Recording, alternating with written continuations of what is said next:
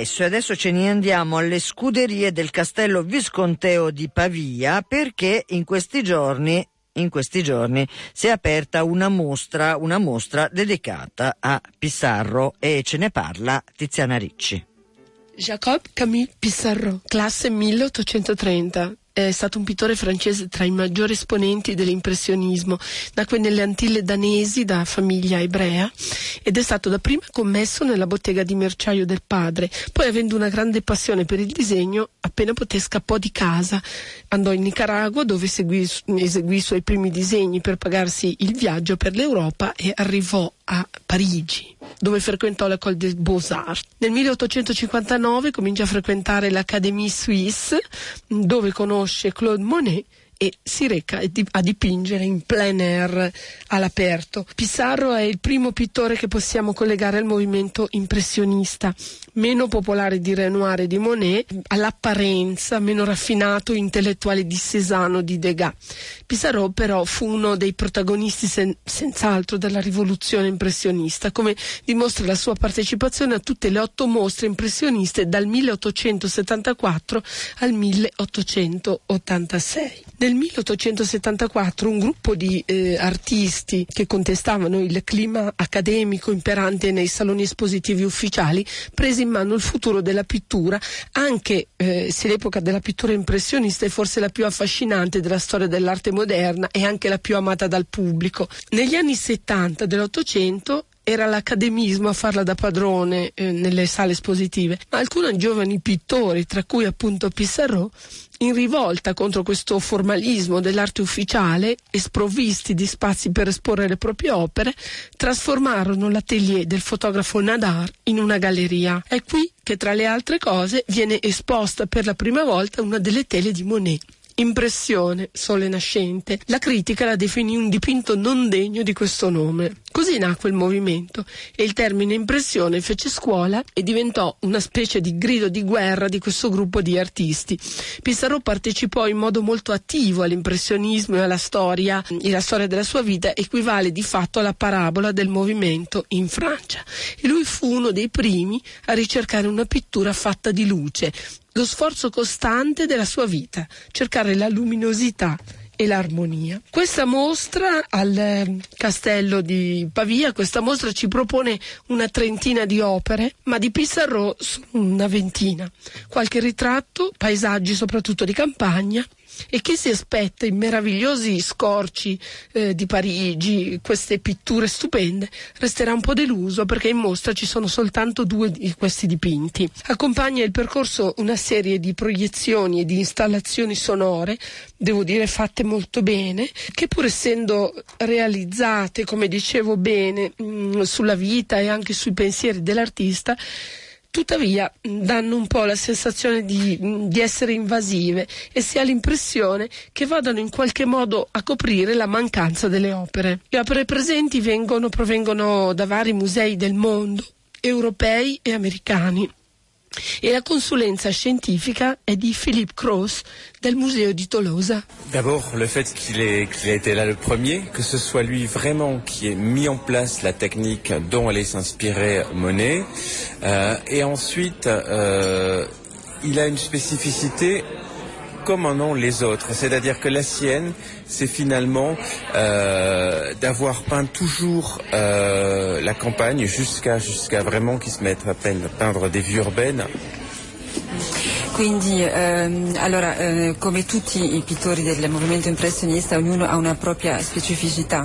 Eh, intanto lui eh, per mh, tanto tempo ehm, ha dipinto prevalentemente i paesaggi eh, campestri, quindi eh, paesaggi rurali. Voilà, ça c'est sa spécificité, de la même manière que par exemple la spécificité de Renoir, ça va être d'avoir peint la femme au sein de l'impressionnisme, celle de Degas, ça va être euh, d'avoir peint le mouvement, que ce soit la femme, soit les chevaux, là encore au sein de l'impressionnisme, ou la spécificité de Monet, c'est-à-dire d'avoir été l'impressionniste qui a fonctionné par série.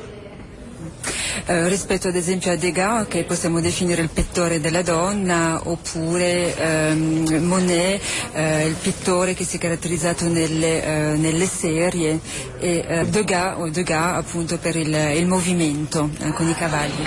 Ce qui est d'ailleurs assez paradoxal qu'il ait été le peintre de la campagne française puisque ce que je n'ai pas dit pendant la conférence c'est un artiste venu de loin puisqu'il était né aux Antilles à Caracas et il a grandi aux Antilles. È un pittore che viene da lontano perché è nato nelle Antille a Caracas.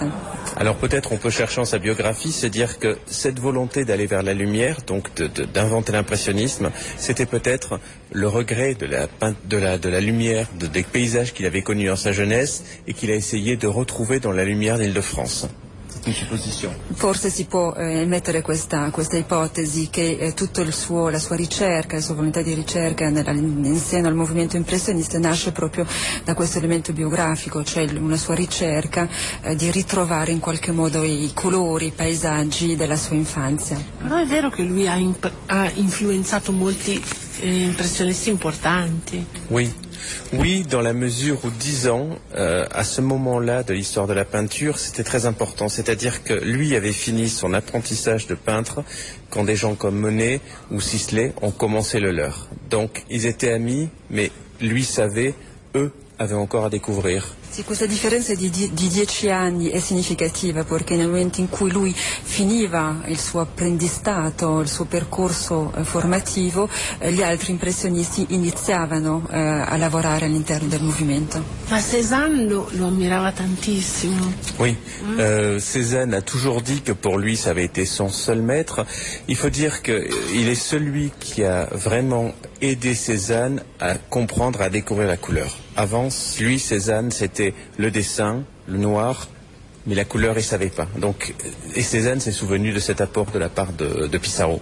Eh, Cézanne riconosce eh, in Pissarro un maestro, eh, prima di confrontarsi, lavorare con Pissarro, eh, Cézanne non conosceva il colore, quindi ha proprio imparato il colore con Pissarro. La mostra si può visitare alle scuderie del Castello Visconteo di Pavia fino al 2 giugno. Il costo del biglietto, però, secondo la nostra Tiziana Ricci, è un po' eccessivo e, eh, ed è di 15 euro. Dans les bagnoles, au Batignolles, à Istanbul, avenue du Roule, sur un atoll ou dans la foule, on est là où l'on peut. À Notre-Dame, au bord du Grand, je vivais. J'ai quitté Anita. Si chiamava Pensiero, Storie ambulanti ed è eh, il nuovo eh, documentario di Dagmawi Yimer. Eh, verrà eh, presentato in anteprima ufficiale domani al Cinema Anteo di Via Milazzo 9 alle 21 e eh, a introdurre la serata ci sarà Oreste Pivetta assieme a Pap Kuma, ehm, poi ci sono molti altri ospiti, Mariana Dotti, Mor eh, Sugou, Alessandro Tiulci, Pietro eh, Veronese, naturalmente il regista e naturalmente Mohamed Ba che è il protagonista di questo documentario. Alla serata sarà presente anche il sindaco Giuliano Pisapia, ma la nostra Barbara Sorrentini ha sentito il regista del documentario. Dal principio di questo progetto di Va Pensiero Storie Ambulanti. Eh, che cosa ti ha, dire, acceso il, il desiderio di fare un film due sto- su queste due storie? Eh, inizialmente io ho avuto un modo qualche anno fa incontrare Mohammed Ba per un altro motivo. Io presentavo il mio documentario a Cremona e lui era il moderatore della, della serata.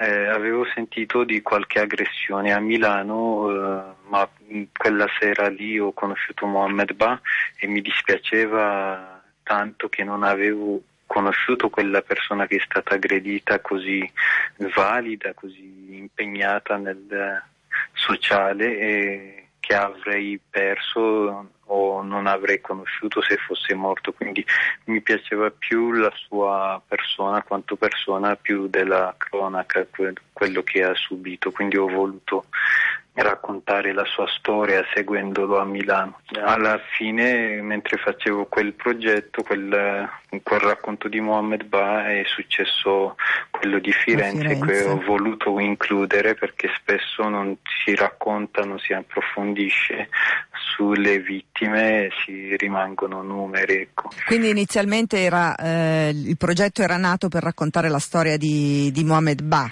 E, e Milano. E Milano. Sì, certo, la questione milanese che comunque sia, soprattutto negli anni passati, è stata abbastanza ingloriosa, si pensi anche a Abu, al ragazzino che, che, aveva preso i biscotti e che poi è stato ammazzato, insomma... Abu. Tu quindi unire queste due storie che poi nel film sembrano appunto nate insieme, insomma sembrano andare giustamente pari passo, eh, quindi hai alternato tra Milano e Firenze oppure avevi già fatto Milano, come si è composta proprio anche la narrazione di, del film? È stato dura, è stato, la sfida era lì, proprio unire due personaggi e due città insieme perché inizialmente nel progetto non c'era Firenze, quindi sono alcuni passaggi fondamentali che hanno aiutato a unire uh, queste due storie, perché come personaggio Mohammed Bay è molto diverso da, da Firenze, in più uh, i ragazzi di Firenze, Sheikh e Mor, erano appena usciti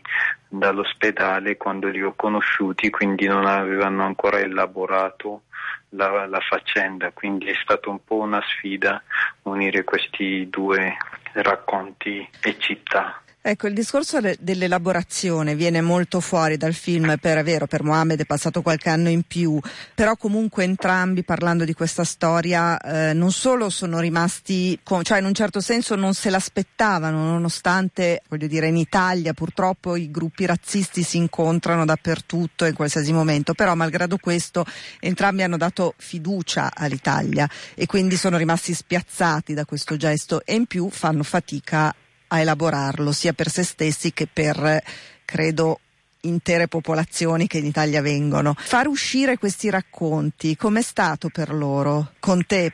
Secondo me eh, da una parte è stato, cioè, per la storia di Firenze di Sheikh e Mor, è, la prima volta che loro hanno concesso un'intervista o un racconto un incontro del genere e sono grato per la loro generosità, però andando avanti soprattutto quando hanno visto prima, prima usci- che il film esca io ho fatto vedere a loro che erano emozionati e che avevano anche le lacrime quasi piangenti quando stavano guardando il film, quindi per me è stato importante che loro si sono riconosciuti nel racconto e dopodiché nelle presentazioni stanno anche avendo una forza in più perché vedendo la reazione del pubblico si stanno anche dando più coraggio, più, più fiducia nonostante che la vita non sarà più la stessa. Tu stai usando come forma espressiva il cinema, anche la tua storia, comunque tu sei arrivato in Italia nel 2006 lasciando Addis Abeba e facendo uno di quei viaggi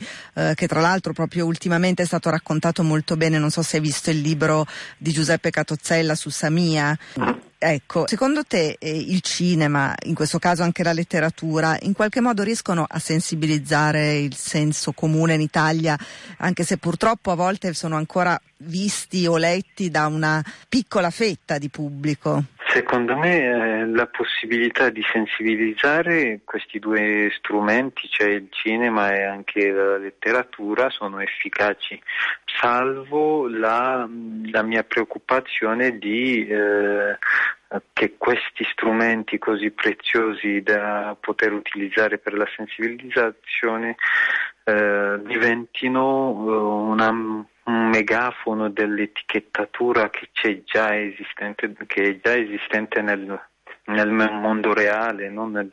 Quindi io spero che i registi o anche gli scrittori siano in grado di andare oltre al, al confine che c'è nell'opinione pubblica, cioè l'immigrato andando a raccontare veramente la vita delle persone.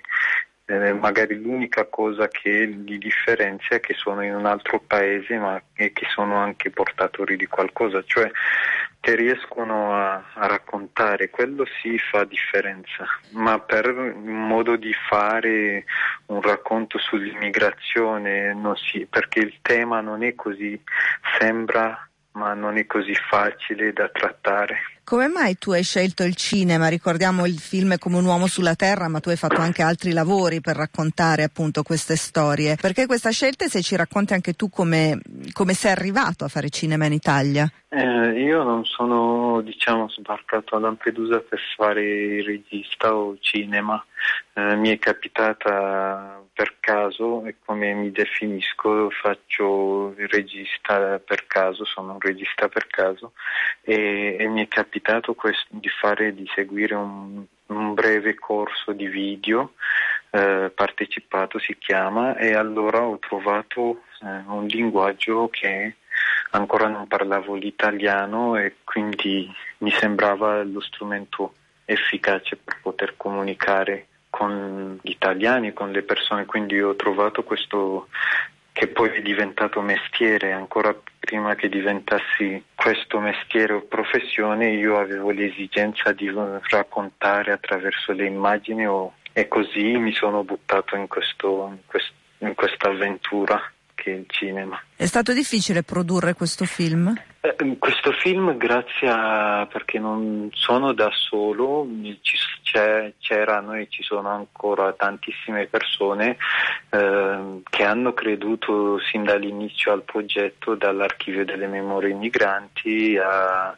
al montaggio, alle musiche, quindi è stata una collaborazione di tante, di tante persone che mi hanno fatto fare questo lavoro. Eh, ho visto che il film è stato comunque appoggiato dal Ministero all'integrazione. Volevo chiederti una cosa proprio sull'Italia, se secondo te si sta muovendo, sta facendo i passi giusti per... Eh, diciamo integrazione per capirci, insomma, però verso l'integrazione, poi c'è tutto il discorso naturalmente della cittadinanza e dello Jussoli, e siamo ancora indietro purtroppo, però dal tuo punto di vista cosa pensi? E che cosa pensi si debba fare? È una domanda molto difficile per me, però eh, credo in, intanto se il Ministero dell'Integrazione non so se ci, se ci sia ancora, eh, eh, però eh, credo che ci sono persone che lavorano ogni giorno, quotidianamente sul, sulla sensibilizzazione. E poi io sono più fiducioso nel futuro in cui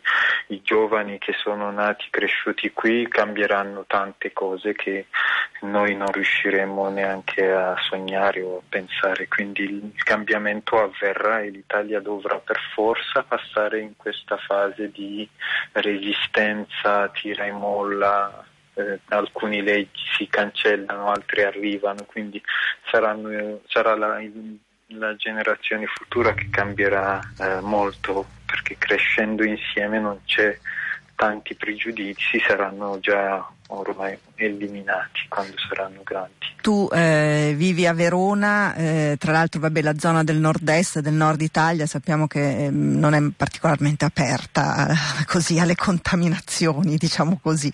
Eh, come ti, nella tua vita quotidiana eh, con che cosa lotti di più? Io lavoro nelle scuole, cioè il mio incontro è di andare a trovare i giovani studenti per, portando i lavori che ho fatto, ecco, quello è la vita che, cioè anche la speranza che ti dà che il tuo lavoro è utile e grazie a questi incontri che vedi i giovani che fanno molto mm, delle riflessioni, delle domande anche eh, belle, importanti e oneste, ingenue e quindi quello è nella mia vita quotidiana qui a Verona. Dopodiché, ecco, io a volte temo là dove si pensi eh, che ah, tranquillo. Eh, ecco, se, se, pensiamo ai fatti che sono successi dove, in Toscana per esempio, e là dove si pensa meno aggressioni o che ci siano meno, però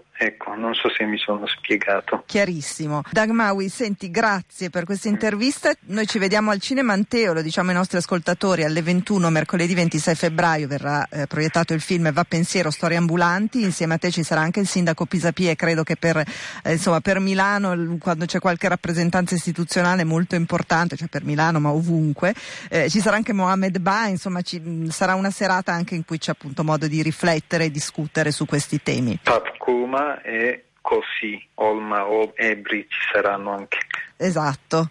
E, e, poi ci sarà anche Oreste Pivetta, insomma c'è, c'è tanta ecco. gente infatti. Va bene, grazie, a presto. Ciao, ciao, ciao, ciao.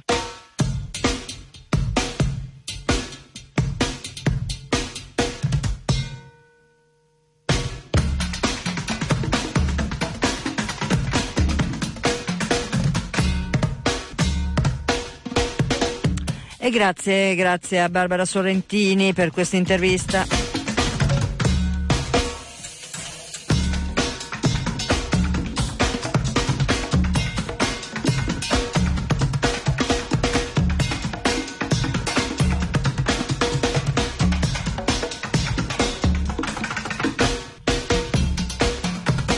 Ve lo dicevo in apertura di questa puntata di Cult che in qualche modo il pericolo è il mio mestiere. No, nel senso che apriamo adesso una pagina dedicata a uh, due, realtà, due realtà che come sentiremo sono simili ma poi molto diverse tra di loro.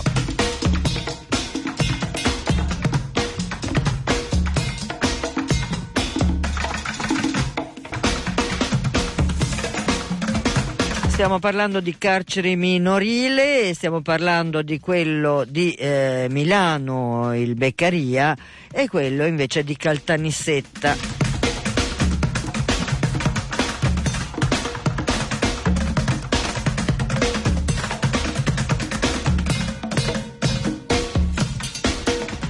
Ne parliamo perché questa mattina, proprio in questi momenti, è in corso una rappresentazione che si chiama Errare Humanum Est, il carcere minorile spiegato ai ragazzi, è uno spettacolo conferenza eh, di e con Giuseppe Scutellà. A me dispiace perché eh, non sono riuscita a intervistare Scutellà ieri e chissà che magari non ci riesca in diretta oggi, proprio alla fine della rappresentazione. Questa qui diciamo è l'ultima tappa di quattro eh, di spettacoli dal vivo che hanno toccato Caltanissetta, Treviglio e eh, appunto eh, Milano quest'oggi. Noi eh, ieri abbiamo sentito eh, Alfonsa Miciche. Alfonsa Miciche è la direttrice eh, dei due carceri, cioè di, di quello di Caltanissetta e quello eh, di Milano del Beccaria. Ma insomma sentite un attimo com'è la storia. Dottoressa Alfonsa Miciche, direttrice del carcere minorile Beccaria di Milano e anche di quello di Caltanissetta. Dottoressa, una vita difficile la sua. Sì, però eh, devo dire mio malgrado purtroppo l'impegno di Milano il 28 finisce e quindi ritornerò ad essere una comune mortale. Ah, quindi il, il 28 di febbraio lei finisce la sua direzione del Beccaria? Sì, sì, sì, sì. sì. E, e, e, le dispiace? Tantissimo. Eh... Tantissimo perché al di là di tutto quello che si possa pensare, al di là dello stress, al di là del, del, della fatica che, non è stata poca, eh, però Milano mh, mm, mi ha dato tanto e eh, quindi anche se eh, alla mia veneranda età, quasi 60 anni, voglio dire, uno pensa di avere già mm, un bel po' di esperienza alle spalle, eh, non si finisce, è vero, non si finisce mai di imparare, non si finisce mai di crescere in, in tutti i sensi. Senta, eh, dottoressa Miciche, eh, eh, dal mio punto di vista è molto curioso che lei eh, poss- abbia potuto gestire in questi anni una situazione come quella di Milano e come quella di Caltanissetta. Mi sembra eh, che sia stata un'occasione di una panoramica sul paese molto stimolante. Eh, proprio questo. Noi purtroppo, noi del meridione siamo i vinti. A Milano ci sono le proposte e questo ti, ti stimola, ti stimola i neuroni che i miei erano un po' addormentati, come si suol dire. Eh, Milano è una terra ricca di soluzioni, di proposte, di, di stimoli eh, e poi quella freddezza che pensavo di incontrare a Milano Perdonatemi, io non l'ho trovata. Dico, quindi, eh, sì, sì, sì, anzi sono stata pure fortunata perché in questo anno che sono stata a Milano non ho avuto neanche eh, sbalzi di temperatura, per cui forse tutto sommato, insomma, mm, eh, la, la, il mio sole, non proprio quello, ma comunque eh, un po' di caldo me lo sono portata pure a Milano. Senta, eh, senta dottoressa Amici, che ehm, mi aiuti però a fare allora la fotografia di due realtà come queste. Prima di tutto su eh, quelli che sono gli ospiti, di, chiamiamoli ospiti insomma, di Sì, queste sì. due istituzioni. Eh, sono molto diverse come Sì, composizione, ci aiuta? Sì. Noi, sì, sì, sicuramente sono molto diverse, per carità, i reati, il codice penale eh, li uniforma, eh, la, la tipologia del reato è quella, però a Milano c'è molto più, uh, ci sono molto più ragazzi che nelle nostre, nella mia realtà nissena sicuramente sarebbero fuori. Mi spiego meglio. Sì.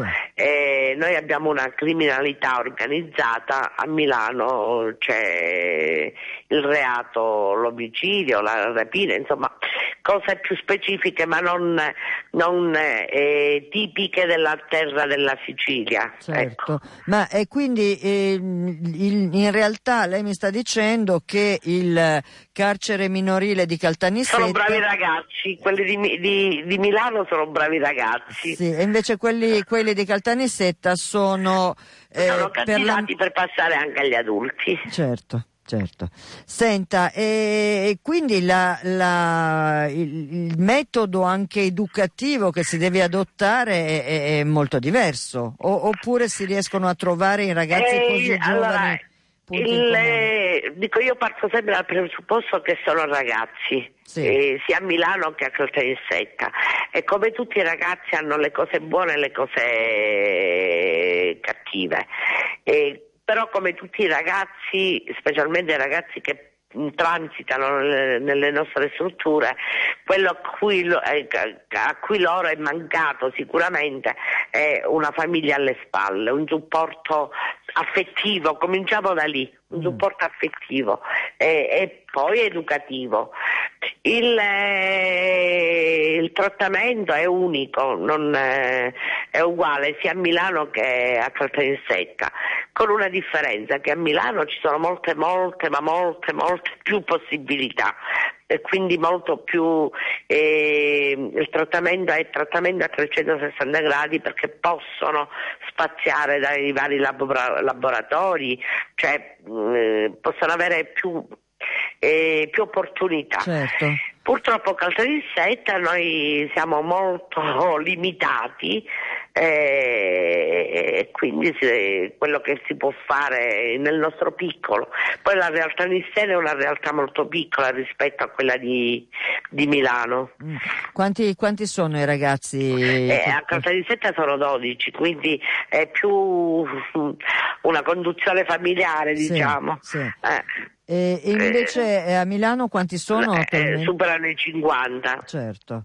Senta, eh, Quindi- eh, lei diceva eh, le possibilità a Caltanissetta sono molto di meno, certo è chiaro che una struttura così piccola magari eh, eh, porta a essere... No, no, meno- è l'esterno, è le- all'esterno che sono, a parte all'interno che abbiamo poche possibilità, Sì. però all'esterno, cioè io faccio un esempio banale, noi ehm, la prima cosa che diciamo è il percorso di legalità, eh, il percorso legale per accedere a un lavoro. Qui a Caltanissetta. Il accedere a un lavoro significa passare attraverso agenzie, imparare a, fa- a scrivere un curriculum e comunque avere una certa dimestichezza. Ma il curriculum, se poi non c'è l'azienda, se poi non c'è chi ti assume in Sì. maniera lecita, cioè Chiaro. ha poca importanza saperlo, saperlo Sì, suona quasi una presa in giro, diciamo così, eh, eh? se non c'è no, suona, fuori. È, eh. un, è, una presa in giro, perché sì. poi giustamente il ragazzo che ha tanta buona volontà, perché i ragazzi vogliono uscire dal, da certi giri. Mm anche se sono eh, strutturalmente organizzati come geneticamente da certe, però vedendo che ci sono altre possibilità di migliorare anche il loro status vogliono uscire. Però è chiaro, quando ritornano, quella è. Certo. Senta, a me sembra molto interessante il fatto che ad esempio eh, questo, questa esperienza teatrale eh, che è stata fatta eh, in contemporanea nei, nei due carceri eh, sia andata all'esterno e sia andata ad esempio a contatto con dei ragazzi della stessa età eh, più o meno, insomma, immagino, dei, degli ospiti del carcere minorile. Mi riferisco in particolare all'esperienza, quella col liceo classico e linguistico no? sì, che avete fatto. Di Caltanissetta. Esatto. Sì. E, e, lì quale, quale tipo di... Eh, insomma, lei con la sua sensibilità e la sua eh, intelligenza, eh, che tipo di percezione ha avuto della, della del, de, del, dei ragazzi, diciamo quelli, quelli mh, non carcerati, che, esatto. come hanno reagito loro? Allora, io parto dal presupposto che non c'è migliore insegnante dell'insegnante che parla la tua stessa lingua per cui ritengo che i ragazzi del minorile che parlano con i loro coetanei sicuramente hanno strumenti e modi di, per farsi comprendere diversi e più autentici e più diretti rispetto a quelli miei. Quindi il, i ragazzi poi tra di loro eh, si, si trovano. Sì o, o meglio si ritrovano. Si riconoscono. Il, ecco sì, è il fatto di parlare tra ragazzi e di insieme interagire, non, non pensando che io sono un ragazzo studente, figlio di un di papà, perché poi il liceo classico, lo sappiamo per antonomasia, è il, il liceo dei VIP, no? Sì. Del, eh, mentre invece eh, io sono un, un, ragazzo che per mia disgrazia, voi o non voi, comunque sono un detenuto, il fatto di incontrarci, condividere le stesse emozioni, condividere la gioia di preparare insieme qualche cosa è un messaggio forte secondo me. Senta, il più giovane ospite di Caltanissetta quanti anni ha? 15. Mm, 15 anni. E, ed è dentro da, già da un po'? No, da poco. Eh, per, fortuna, per, fortuna, per, fortuna, il, il carcere minorile, eh, dico, la, la, giustizia minorile possiamo dire che in questo scenario della giustizia italiana, tutta la giustizia minorile eh, possiamo ben dire che è il fiore all'occhiello della, del, del, di questo panorama, perché ehm, il, il, carcere è l'ultima spiaggia. Eh, quindi si arriva al carcere dopo aver provato e purtroppo con esiti negativi le altre possibili soluzioni come l'affidamento ai familiari, comunità, gruppo appartamento, insomma sì. quando, quando non, eh, tutti gli esiti sono stati negativi si arriva al carcere, ma al carcere non ci sono, eh, anche perché il diritto minorile è sempre più favorevole al minore, no? al carcere non ci sono lunghe degenze, chiamiamole così. Sì quindi eh, per fortuna i ragazzi, oddio, a secondo il, reato però non ci sono quei tempi certo, del, del, della giustizia. De, degli adulti. Certo. Agli adulti al contrario, prima c'è il carcere e poi ecco perché anche il sovraffollamento. Chiaro. Senta dottoressa, quindi lei eh, a fine mese lascia Milano e torna a Caltanissetta e continuerà con i suoi ragazzi lì, insomma? No, io continuo con i miei ragazzi e continueremo questa esperienza di gemellaggio. Io mi auspico che continui anche un altro anno, continui sempre perché comunque anche per loro un'esperienza, un'esperienza è un modo di, di crescita. Certo. Quindi, e poi è bello potersi incontrare e incontrarsi su un palco, è qualcosa che eh, se dà l'adrenalina per usare un, un, linguaggio ormai dei ragazzi, che questa scarica di adrenalina eh, che si sentono così.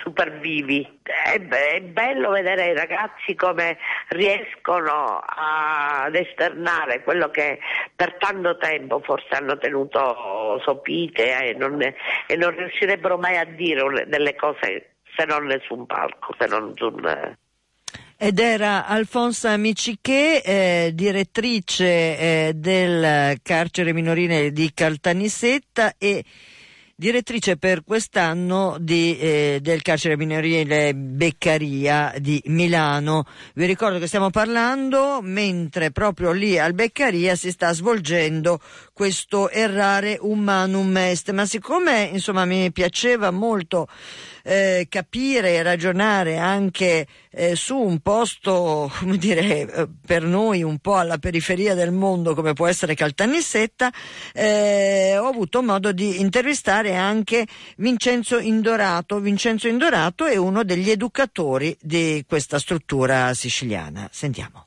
Ma la difficoltà più grossa è quella di trovarsi di fronte a ragazzi che hanno una provenienza culturale, a volte sono fortemente connotati da dei disvalori che hanno un peso specifico a volte abbastanza forte, elevato, quindi il nostro impegno quotidiano è quello attraverso appunto la promozione di attività di provare a incidere nel tentativo appunto di offrire loro un'opportunità di cambiamento e una vita anche migliore dopo il passaggio all'istituto penale minorile. Senta, mi scusi se mi faccio i fatti suoi, da quanto tempo fa questo lavoro? Io lavoro qui dal 1996. Quindi ha una grandissima esperienza, mi viene da dire. Eh, diciamo insomma che sono pur essendo giovane il più anziano. Senta, e in tutti questi anni è cambiato molto il tipo di eh, oh, scusi la parola, ospiti del, sì. di Caltanissetta, cioè c'è stato un mutamento anche del tipo di eh, reati che questi ragazzi fanno e del tipo di approccio alla vita che hanno.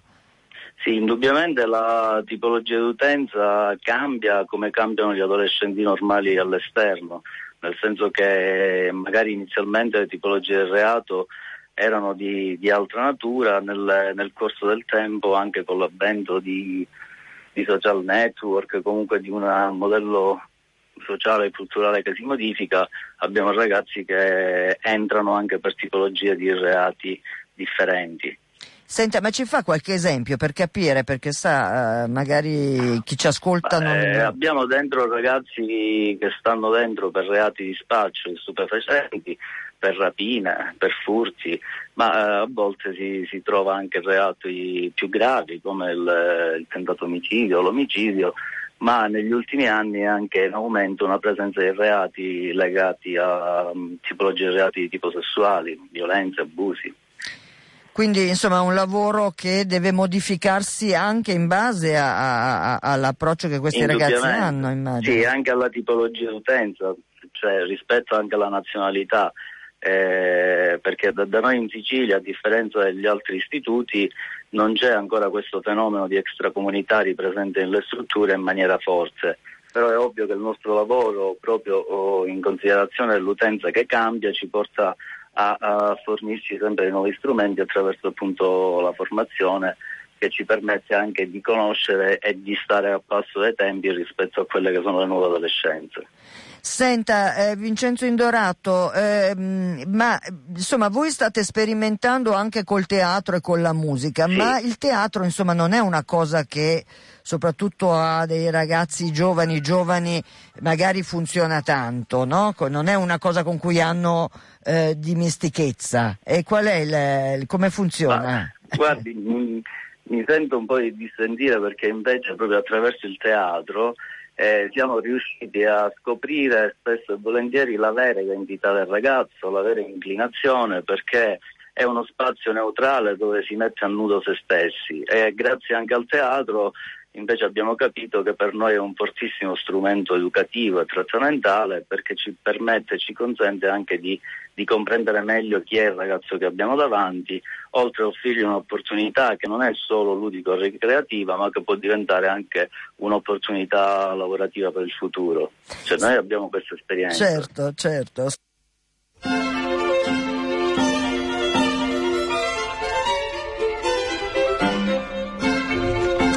Era Vincenzo Indorato, educatore del carcere minorile di Caltanissetta.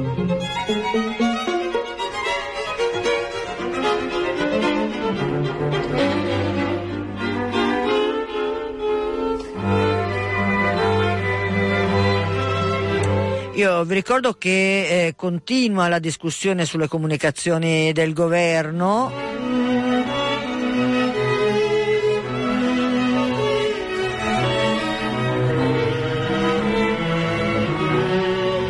Naturalmente più tardi Radio Popolare eh, riaprirà eh, altre finestre sul probabilmente anche sulla non sicuramente anche sulla risposta di Renzi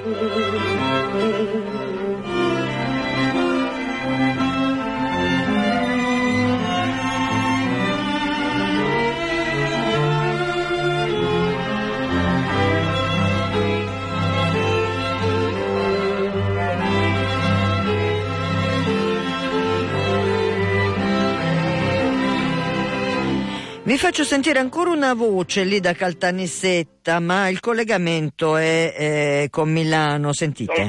Sono musicista, nella fattispecie cantautore, nel senso che mi, mi scrivo delle canzoni normalmente. Sì. Eh, nella fattispecie del, del, dell'evento eh, tutto è partito sempre dall'esperienza all'interno dell'IPM dove io ho fatto dei laboratori musicali sostanzialmente dove abbiamo fatto questo questo ponte anche con Milano, con questo ragazzo che lavora al Beccaria, abbiamo fatto un laboratorio insieme di eh, scrittura di, di, canzone e nella fattispecie anche di studio dello strumento, chiaramente studio dello strumento di base ovviamente, sì, per quello che, certo. che può, certo. Eh, fondamentalmente ci siamo accorti che eh, la musica, come appunto si diceva prima, il teatro, sono delle, de, degli strumenti validissimi anche per far tirar fuori delle determinate emozioni e anche raccontare le storie che magari non gli va di raccontare, perché scrivendo delle canzoni i ragazzi, scrivendole proprio loro, hanno, hanno tirato fuori eh, quella parte un po' più nascosta o quella parte un po' più evidente, quindi le, le, canzoni normalmente quando le scrive chi non l'ha mai fatto tirano fuori delle emozioni bellissime e quindi in tutto questo percorso c'è stato uno di questi ragazzi che si è appassionato ad uno strumento percussivo sì. eh, e nel frattempo poi è uscito, insomma, dal, ha scontato la sua pena e praticamente abbiamo pensato di, di, farlo suonare insieme a noi perché io verrò a Milano con il, il mio progetto eh, di musica inedita, fondamentalmente stiamo facendo un disco eh, l'idea è stata quella di fare non solo la promozione del disco, ma fare anche un, una scelta forte, cioè quella di prendere questo ragazzo che è un ex detenuto che uscendo fuori si è appassionato ad uno strumento e quindi ha delle prospettive anche eh, diverse rispetto a quello che potrebbe essere il, il tornare a sbagliare. Certo. Tant'è vero che il titolo del disco sarà Stai certa me ne andrò, eh, che è un modo riflessivo per dire che comunque me ne andrò da, da quello che può essere un, carcere, da quello che può essere un, un delinquere nel, nel, nella vita reale, ma anche guardare avanti, provare a, a vedere la vita in un'altra maniera, trovare dei passatempi che sono, sono diversi e che comunque riescono a, a stimolare tantissimo la, la, voglia di vivere, perché poi alla fine è questo, cioè eh, la voglia certo. di, di, di, avere nuove prospettive. Sergio questo... Zaffarana, allora noi l'aspettiamo quando verrà a Milano, insomma ci faccia assolutamente. sapere assolutamente, così Assolut- seguiremo questo Stai certa me ne andrò. Me ne andrò sì. Questa... è, è, il titolo del, del disco, certo. il progetto l'ultima, l'ultima minuzia, insomma, sì, il progetto si chiama Zafara, che è il nome del progetto, fa, fa ridere, ma in realtà eh, si chiama così. Eh, beh, beh, è molto bello, suona bene, io la ringrazio molto.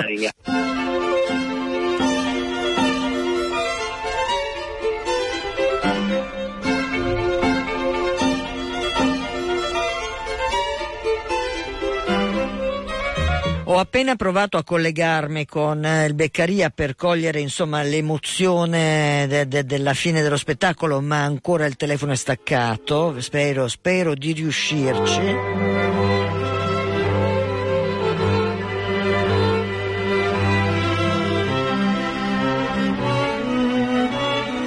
E a questo punto do voce anche a Stefania Zigarella, che a sua volta è regista e autrice che eh, ha curato la parte, eh, la parte, di Caltanissetta di questo progetto Bene. teatrale e del suo lavoro in, in questo specifico, diciamo così. Sì, sì, il mio lavoro mh, chiaramente si sostanzia in varie attività laboratoriali di, di, teatro attraverso le quali fornire degli strumenti e comprendere anche i ragazzi che stanno partecipando a questo percorso. Ehm, chiaramente in questo ambito stiamo svolgendo due percorsi paralleli che adesso eh, tra poco si riuniranno, ehm, perché chiaramente io eh, abbiamo coinvolto quelli che sono i ragazzi del liceo classico, come si diceva poc'anzi, e i giovani ospiti dell'Istituto di Caltanissetta.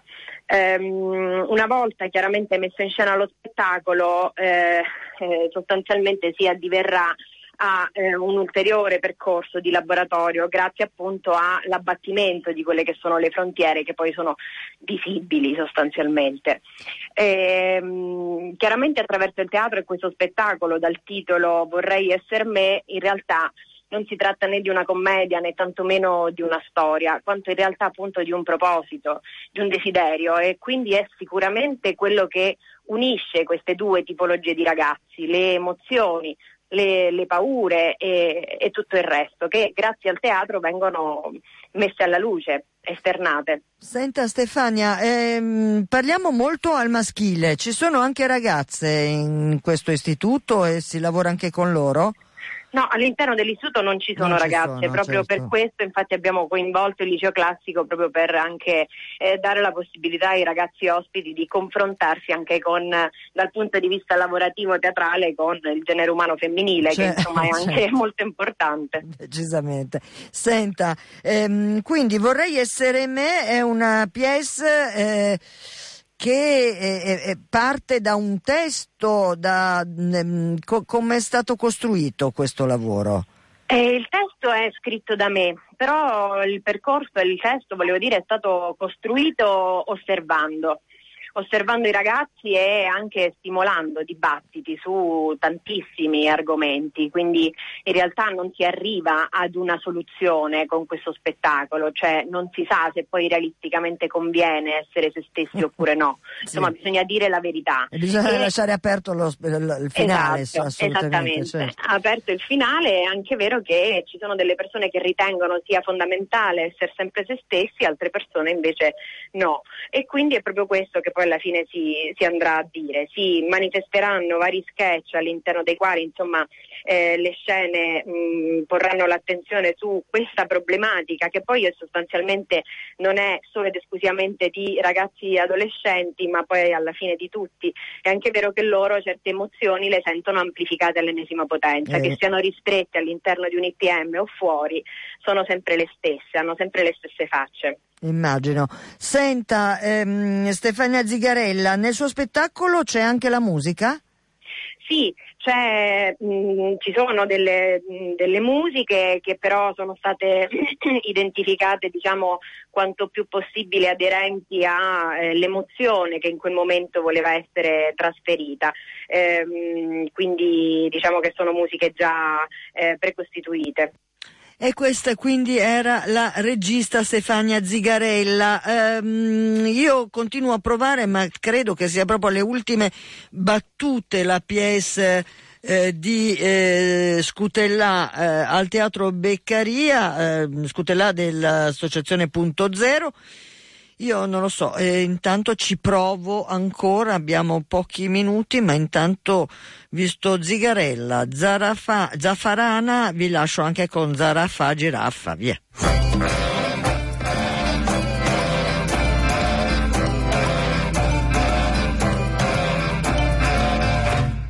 In alto più in alto degli altri, mi muovo da ferma esagoni di notte su manto di oro muovono con me. La giraffa è un trucco, leggera più dell'aria in pallone.